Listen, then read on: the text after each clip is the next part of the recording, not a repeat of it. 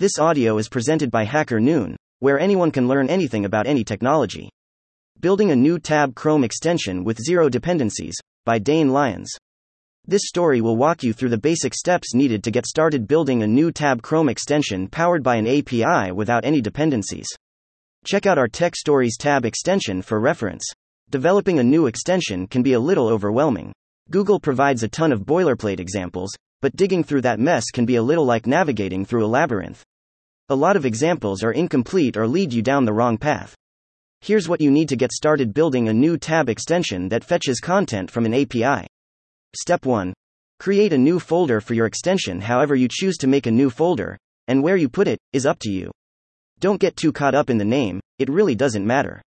I called my folder, but it won't be visible once you start marketing your extension. You can always rename this later. Step 2. Create a manifest. JSON file in your new folder. This is a necessary file for every Chrome extension. Don't worry about every field you could add to your manifest at this stage. That's a future problem. For now, just start with something like this.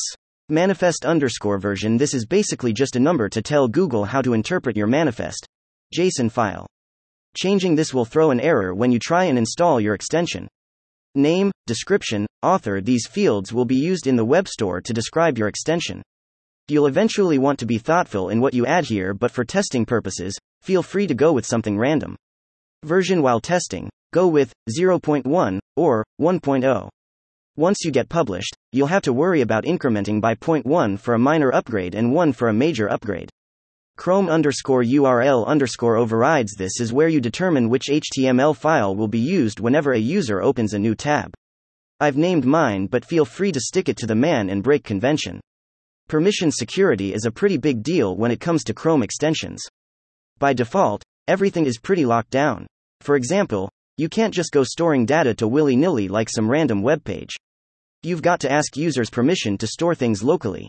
You'll also want to add URLs to any APIs you're fetching data from. Icons at minimum. Google recommends having a 128 by 128 pixel icon and a 16 by 16 pixel icon. Step 3. Create an index.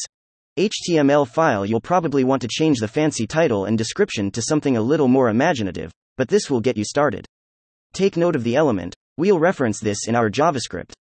Step 4. Create a script. JS file. This is where the bulk of the work is happening in the Chrome extension. You might be tempted to load Vue, JS, React, or your favorite flavor of JavaScript, but if you just want to inject a few chunks for HTML into a static page, go with vanilla JS. Anything else is just not worth the trouble, in my opinion. The above JavaScript is basically doing the following. 1.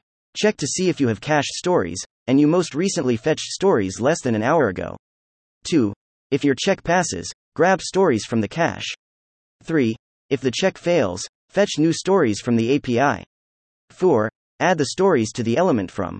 It's okay if you don't quite follow some of the logic here. The code is far from pristine. We can dive into the logic line by line in the comments below. I just don't want to get too deep into the weeds here, so it's easier to understand what is going on at a high level. Step 5. Create a style.css file. This sad CSS is going to look like garbage.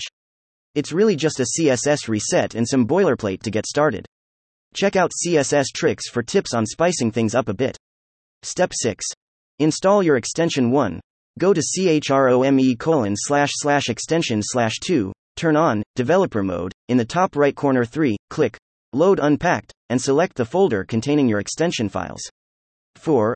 Open a new tab and see your code in action. Step 7. Iterate. Once you can see your code functioning in a new tab, start tweaking the HTML, JS, and CSS until you get things looking good enough to launch. Step 8. Submit your extension for inclusion into the web store. You'll need to create a few promotional images, add a longer description, and add security information in order to submit. Here is a walkthrough of the publishing process. Conclusion. Without dependencies, you can build a new tab Chrome extension in less than 100 lines of code. Here is a GitHub boilerplate repo in case you aren't the copy and pasting type. This tutorial is a WIP. If you get stuck on any step, please leave a comment. If you have any ideas for improvements to our extension, please leave a comment on our Product Hunt page. Thank you for listening to this Hacker Noon story, read by Artificial Intelligence. Visit hackernoon.com to read, write, learn, and publish.